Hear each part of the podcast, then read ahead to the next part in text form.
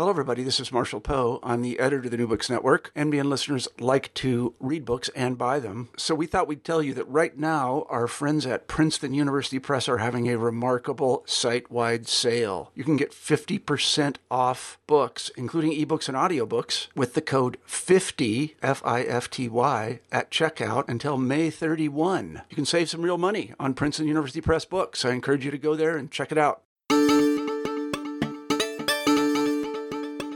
Welcome to New Books in Science Fiction and Fantasy. I'm Rob Wolf, and today I'm speaking with author Ramez Naam, whose book Apex won this year's Philip K. Dick Award.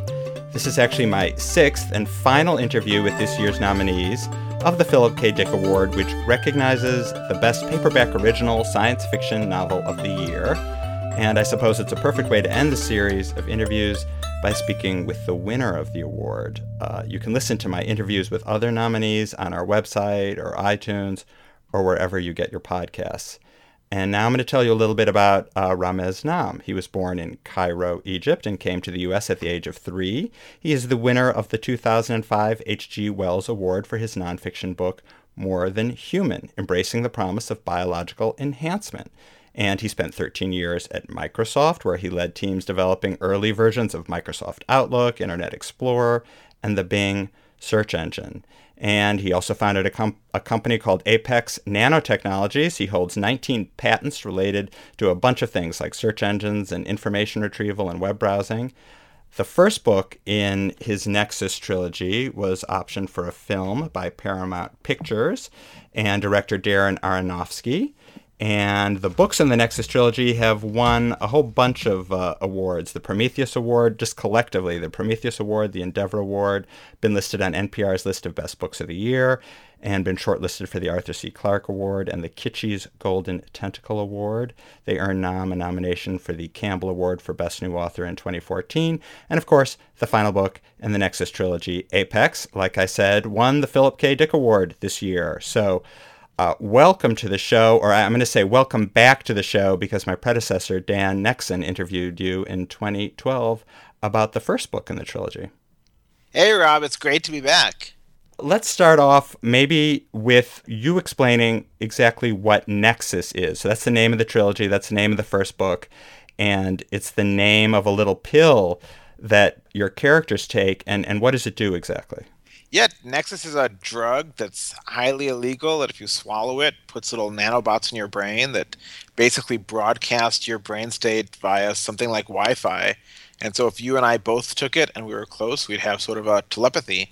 Uh, or you can, people start writing apps against it and running code in their brains. Uh, that's what Nexus is and it's it, it really allows people to at some point and i gather over the course of the series i mean we're sort of focusing on the last book but it becomes more and more powerful and allows people to really you know uh, exchange full memories like their full consciousness it sounds like people definitely do all kinds of stuff with it from hackers to neuroscientists to buddhist monks meditating together to people having sex people playing music. Uh, so i tried to i tried to take sort of the william gibson you know cyberpunk idea and imagine if like other technologies like smartphones and things like that it went from just a few elite out to the masses what would happen? And people use it in all sorts of incredible ways and so, um, by Apex, which is the third book, how many people actually have it? Millions, billions uh, have have Nexus at that point. It's something like a million people around the world have Nexus at the beginning of Apex, and it's starting to spread like wildfire. Well, and you present it as very much you know a coin with two sides there's there's amazing wonderful things that can come with this kind of connection between people and there's clearly bad things and and I guess I want to connect this to the debate about transhumanism, you know, people transforming and I guess hopefully trans improving themselves uh, with technology. Um, some people in your book and uh, I guess in the world today are thrilled by the idea of transhumanism and others are scared by it. I, I wonder what arguments you find most compelling for it and and if there are arguments that or there are things about it that worry you. Yeah, so in real life, outside of my novels, I never use this word transhuman or transhumanist. And the reason is that, you know, it's sort of defined as like someone who uh, has upgraded themselves in some way. But I've got a contact lens in. I've got a smartphone. I've got a Fitbit. like, you know, my fiance is on birth control. We have already upgraded ourselves quite a lot. So my my view in reality is that generally when you give someone the option of technology that improves their life in some way and it's safe enough and it's cheap enough and enough other people have done it already they're not the very first ones people are just going to do it because people want these things. Uh, but you know everything is a little bit of a double-edged sword. No technology ever comes with zero downsides and so my you know phone means and the digital world means that hackers can steal my identity or steal money from my accounts uh, or it lets child porn uh, go wild, or the NSA can spy on all of us far more easily, or I just get you know sucked into Facebook all the time. So there's always going to be some downside. And I think that's the same is true of sort of the science fictional versions of this. The sense I got from the way the story evolved was that you think that uh, ultimately there's a way, and it sounds like what you're describing right now, that it can be managed and controlled by society. That we can we can progress and examine both both the pros and cons going forward, and, and find a way to maximize the pros, I suppose, and minimize the cons.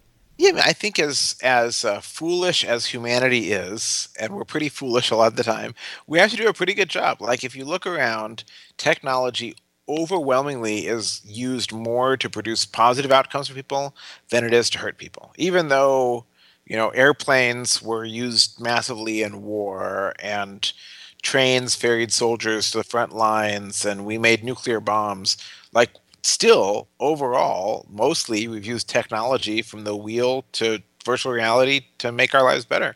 So I think that's what will happen with uh, most new sci-fi tech too one of the stars of Apex is a I don't know, is she a huge artificial brain? Like how do you describe her? She was once a living scientist and she she actually aspires to something that goes beyond transhumanism it sounds like and calls it posthumanism which is a little scary actually so so you chose to introduce a character like that with those kinds of ambitions that doesn't send the most encouraging message about a future of brain interconnectedness yeah, so Su-Yong Shu is a, a Chinese scientist who, uh, in the first book, you find out some things about her, uh, who has had her brain uploaded into a massive quantum computer.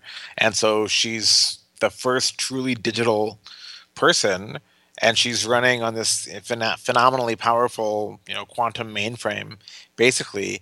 Uh, but she hasn't been treated very well uh, by the Chinese at all and so they've employed tor- torture and sensory deprivation and so on, uh, and they've driven her a little bit insane, uh, maybe more than a little bit actually. And so there's you know this common trope in sci-fi of the super powerful AI, and it's almost always a bad guy. And so I, I show Su Yong as um, you know a danger, uh, but I also I think you see the world much more from her perspective and see that the people who have uh, been treating her so badly are you know much more to blame than than her as an individual. Right, and you do make the point. I mean, I guess because she is artificial, she can be duplicated. So you can contrast her, and you do. There's sort of the the insane version of her, and then there's the part of her. There's a there's a version of her that isn't insane and who is much more um, thoughtful and uh, has more compassion and human, good positive human qualities yeah so i i try to show i mean she is a human who's just running on a different substrate in a way. So i try to show multiple aspects of her and and yeah at some point someone else gets a copy. A copy of her brain upload is smuggled out of china and is booted up in another place and that one manages to come back to sanity and then is trying to figure out how to undo the damage that the insane version of her has sort of been set on a course to cause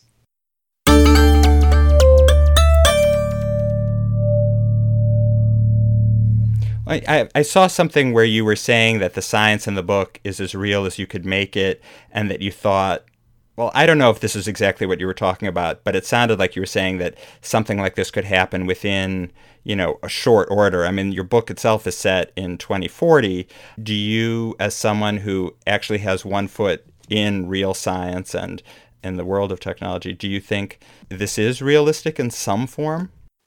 Not for that time frame. It's going to take a lot longer than that. Like everything we know about science says it should be possible to upload the human brain. It should be possible to do much better uh, interfaces inside the brain to let us communicate things. And in, in cases now, in people who've been paralyzed or rendered blind or uh, otherwise injured, we have technology. Let's get get data in and out of their brains. It's amazing. But to really get it to the point that I deploy, that I write about in Nexus, is probably going to take a lot longer than 25 more years. Well, what do you think would take to bring it about? Like, what do we need to? Where do we need to go with our research or our? I'm not sure what our values. Well, I, I think it is about the science. It's about the motivations as well, and it's about the ethics. So I think, like right now, there's a group at the University of Southern California that's working on a memory prosthesis. So it's a chip that goes in your brain for people that have damaged a part of the brain that makes it so they can't learn new things anymore. This repairs that right? And when we have that in there, and it works in rats right now, they're doing their first human experiments. When we have that in there, we'll learn a whole lot about how memory works, and then we'll have technology to sort of muck with memory in various ways. But overwhelmingly, really, that's going to be deployed for people that have a brain injury and if thus have a messed up memory. To get it to the point that it really takes off you have to get to the point that it's no longer brain surgery, that it's something as easy as swallowing a vial or just an injection or something like that. And that we don't know how far away that is. That could take a couple decades, it could take a hundred years. It's actually it is hard to imagine someone allowing something that affects our brain, which we associate with our core identity, our essence of who we are, uh, allowing it to be changed in some way if it isn't absolutely medically necessary. If we're not thinking this is I need this because I'm I'm somehow uh, disabled or injured or you know impaired in some way.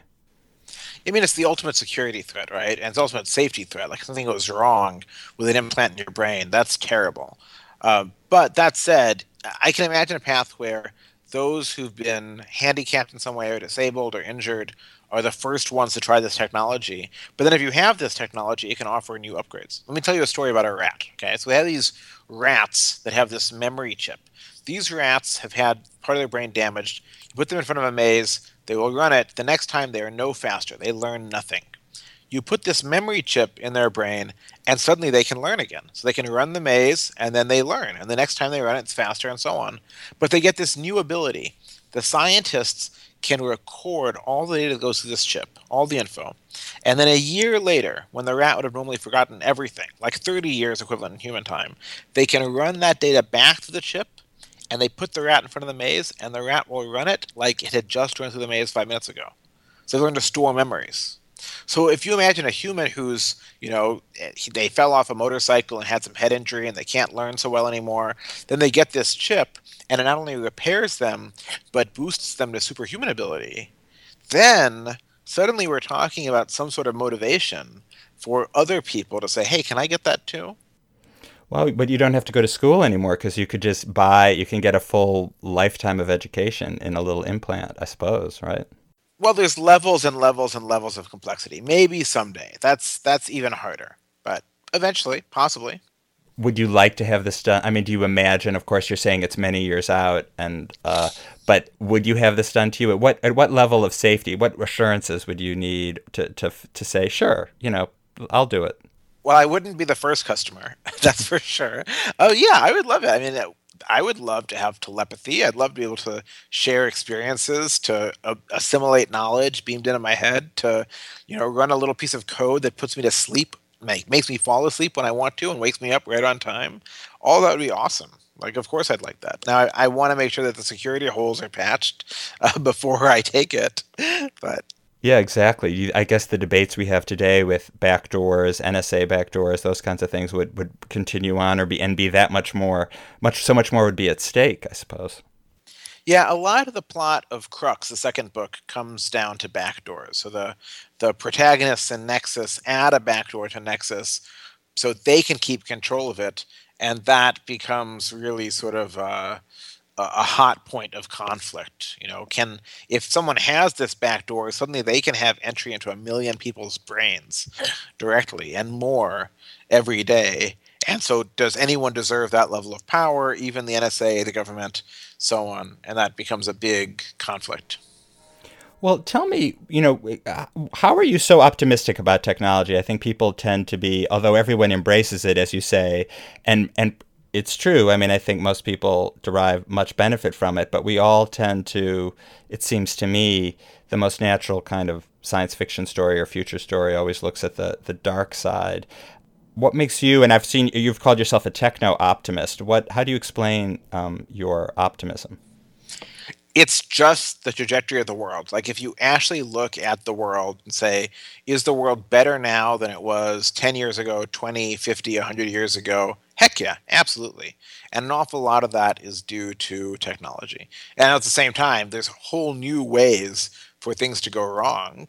So I think you have an obligation to be honest when you're writing about a better world to show all the the downsides too.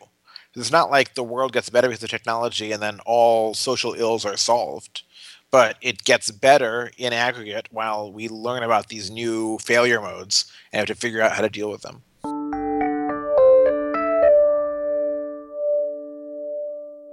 How do you prevent the bad things from happening? I mean, what are the mechanisms that you would envision uh, are in place now and, and should be in place. Like, I mean, you know, the worst case scenarios, people using, for instance, the technology using Nexus to to make people obedient to authority, or wasn't there a cult or someone who was trying to make an Aryan super race? Yeah, they're doing that with genetic technology. I mean, I think the first thing to understand is you can never totally prevent bad things from happening. And if your focus is on absolutely zero bad things happening, what you'll find is you create a tyranny, you create an authoritarian state to make that the case. Like you will never get to that point. Like think about cars. You can never get to the point where there's zero car accidents. Now maybe with self-driving cars we're to the point where there's an awful lot less. But if you really insisted on zero, you're just not going to get there. And certainly with humans behind the wheel, there's no way to make it zero. But we accept that there's some amount of damage that happens, and we do harm reduction. We make it illegal to drink and drive. It's illegal to steal someone's car. It's illegal to uh, speed. It's illegal to definitely illegal to you know plow your car into a person intentionally. So we figure out like what are the good cases, allow those, and what are the cases where someone is directly harming someone, and maybe somebody needs to be licensed too. You have to pass a test to show that you're competent for this. So that's that's a harm reduction sort of approach to this, as opposed to a prohibition approach, which just says this technology is so scary, we're not going to allow any cars at all. In which case, you're screwed. And how do you, I mean, how do you account for the fact that we are a world of many nations with many laws, which is reflected in your book, where there might be, you know, one side of the world might be tightly regulating something and another side of the world might be doing it very differently. And, you know, once technology's out there, it's out there. Yeah, I mean, that's a problem. Like, so if, if in the US you say, we're going to make, uh, let's say we're going to make genetic engineering of babies illegal and somebody wants it, well, guess what? It's legal in Thailand it's legal in Mexico. And so you can go, there's medical tourism to Thailand right now. You can go there, you go to China, you go to India, and you have your procedure done there and you come back. And that just made life worse. It made life worse because there's more inequality, because the, a low income person can't afford to go to Thailand. So you've made the price of all these things higher. B, there's less safety. We don't have something like the FDA regulating it and saying, let's just make sure it's safe. You know, and Conversely, if you say, okay, we're going to allow it, but we're going to make sure it's safe, we're going to prevent clear abuse, and just trust that parents want to do the right things with their kids, you end up with better outcomes. Tell me a little bit about the writing process. You know, obviously, you've had a lot of professional experience with technology. You know, your book from 2005 touches a lot on these issues. But, you know, is, these are three really big page turning plot twisting yarns. So I just wonder what strategies you used, you know, to pull it all together without, I mean, unless you are in fact transhuman yourself. Like, uh, David Brin has a, a series of writing advice to people on his blog and some YouTube videos. And one of them is uh, he tells authors, he's like standing in his like living room and he looks at the camera. He says, You need to understand that you are in a sadomasochistic relationship with the reader and you are the sadist. I was like, what? And what he's saying is, you want readers to come to you and say, I didn't go to bed last night because of you. The kids didn't get fed because of you. I'm getting a divorce because of you because I could not stop reading your book. So I took that advice uh, as far as I could. I said, how do I make it so that people just keep reading? Uh, and that was an overriding rule. Uh, and then beyond that, what I do is I daydream. I daydream scenes that are cool, cool stuff, uh, interesting themes. I put it as much as I can in sort of bullet point form in a document and I keep reworking that, keep reworking that until I have a story and characters that make sense. Sort of at bullet points, like an outline. It says here are the characters, here's the conflict, here's what happens, sort of, you know, story beat by story beat. And once I've got that, then I start writing to that so that I can I sort of know the ins and outs and twists of the plot. Uh, and then I show it to people. So I I'm not an author who works in isolation. I I have tons of beta readers, 50 or 60 beta readers. So those folks, I take the, when I have a complete first draft, I'll give it to them, as many of them as want it, and then I'll give them a few weeks, and then I tell them to tear it apart. I tell them to say, what do you like, what do you not like? And I ask them specific questions. You know, hey, I'm worried I might have made it too violent. Hey, uh, how does it work as far as this character? Hey, do you believe this part where the character does this? Hey, where could you stop reading? Where were you able to put it down? And then I collect all their feedback. I sit around and chat with them. I collect it electronically, and that informs the next draft. And I do three drafts usually before it's done. Trilogies seem particularly challenging, or books that are, you know, a series. Did you know the end when you published the first book, or were you still working on it? Um, when I wrote Nexus, I had the idea there might be future books, but I didn't know exactly what they would be. But I kind of knew the themes. You know, Nexus is about this this seminal like debate and conflict about should the technology called Nexus be out in the world. And then, you know, I'll spoil it a little bit. At the end of the first book, it get, goes out to the world and it goes viral. And so the other, the next two books I knew were going to be about that. When I started Crux, the second book, I wrote Crux and Apex almost as one book. Like when I started writing Crux, I haven't had an outline of that. I kind of understood where Apex was going to end also. I was struck by your use of time in uh, in Apex, where you would have many things going on in the course of one day, and I wondered just from a logistical point of staying organized around that, and also describing scenes in a sort of Rashomon like way, where you're in one one person's perspective, and then you you'll switch, you know, with a space break to uh, the, another person's perspective. I think that helped keep it exciting, but I can only imagine that your head was exploding at some points when you were juggling all these facts and events and things. I love Excel, and there's a uh, the the between the outline that I described and writing is actually a spreadsheet, and the spreadsheet has every scene every point of view switch in the book and it has a timestamp of when you know what day in 2040 at what time does this scene take place? And even have to like have time zones. I have like washington d.c time india time shanghai time because i'm dealing with these different uh, uh, plots and these different places and I just I iterate on that. Like it, it takes me let's say four months to write the first draft, but before that I've spent two months outlining, and I have like the outline down to really pretty granular. And it's not right. I definitely find things that that change, but I try to.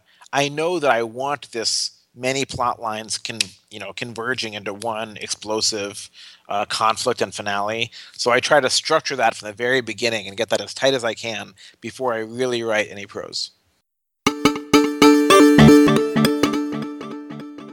And what are you working on now? Are you are you thinking about another book, or or are, are you busy with some of your other uh, entrepreneurial pursuits? Uh, I've got some short stories coming out this year. I'm working on a short story for Hieroglyph. They have a space collection. Uh, Jason Hough and I co-wrote short two short stories that come out in uh, Mech Age of Steel anthology from Ragnarok but I mostly I am doing clean energy stuff right now, which is my other passion, and then I think next year I'll come back and write another novel. And where's clean energy? Are we getting there? Are we are we going to live in a cleaner world? It's friggin' awesome, actually. the cost of solar power in over my lifetime has dropped by about a factor of 100. Uh, they just had uh, in Dubai, like on the Arabian Peninsula, oil cap of the world, they just took a bids for a new solar plant, and it came in at three cents a kilowatt hour, which is less than half the price of coal or natural gas. So there's amazing, amazing progress. It's still early days, but the the innovation is fast and the price is plunging exponentially. Great. And how are what are you specifically doing about that? You're writing about it? I write about it a lot. I blog about it. I do a lot of public speaking about it. So I speak to audiences around the world, and I do a little bit of investing in startups in clean tech. Great. Thank you so much for taking time out of your busy advocacy writing life to talk with me about uh, Apex. Thanks, Rob. It's awesome to be back. Thanks for the, the interview. My pleasure. I have been speaking with Ramez Naam, the author of Apex and the complete Nexus trilogy, and Apex won the Philip K. Dick Award this year. And I've also interviewed uh, the other nominees for that award Brenda Cooper, Douglas Lain, PJ Manney, Marguerite Reed, and Adam Rakunas. Uh, and you can find all those interviews on the science fiction page of the New Books Network, in addition to Ramez Naam's earlier interview from 2012. And don't forget to subscribe to the podcast on iTunes or other podcasting apps, and to follow us on Facebook under NB Science Fiction and on Twitter under the handle New Books Sci Fi. The podcast logo is by Michael Thibodeau, and the beautiful theme music was composed by Michael Aaron. Uh, Marshall Poe is the editor of the New Books Network. I'm Rob Wolf author of The Alternate Universe and The Escape. Follow me on Twitter at Rob Wolf Books, and thank you very much for listening.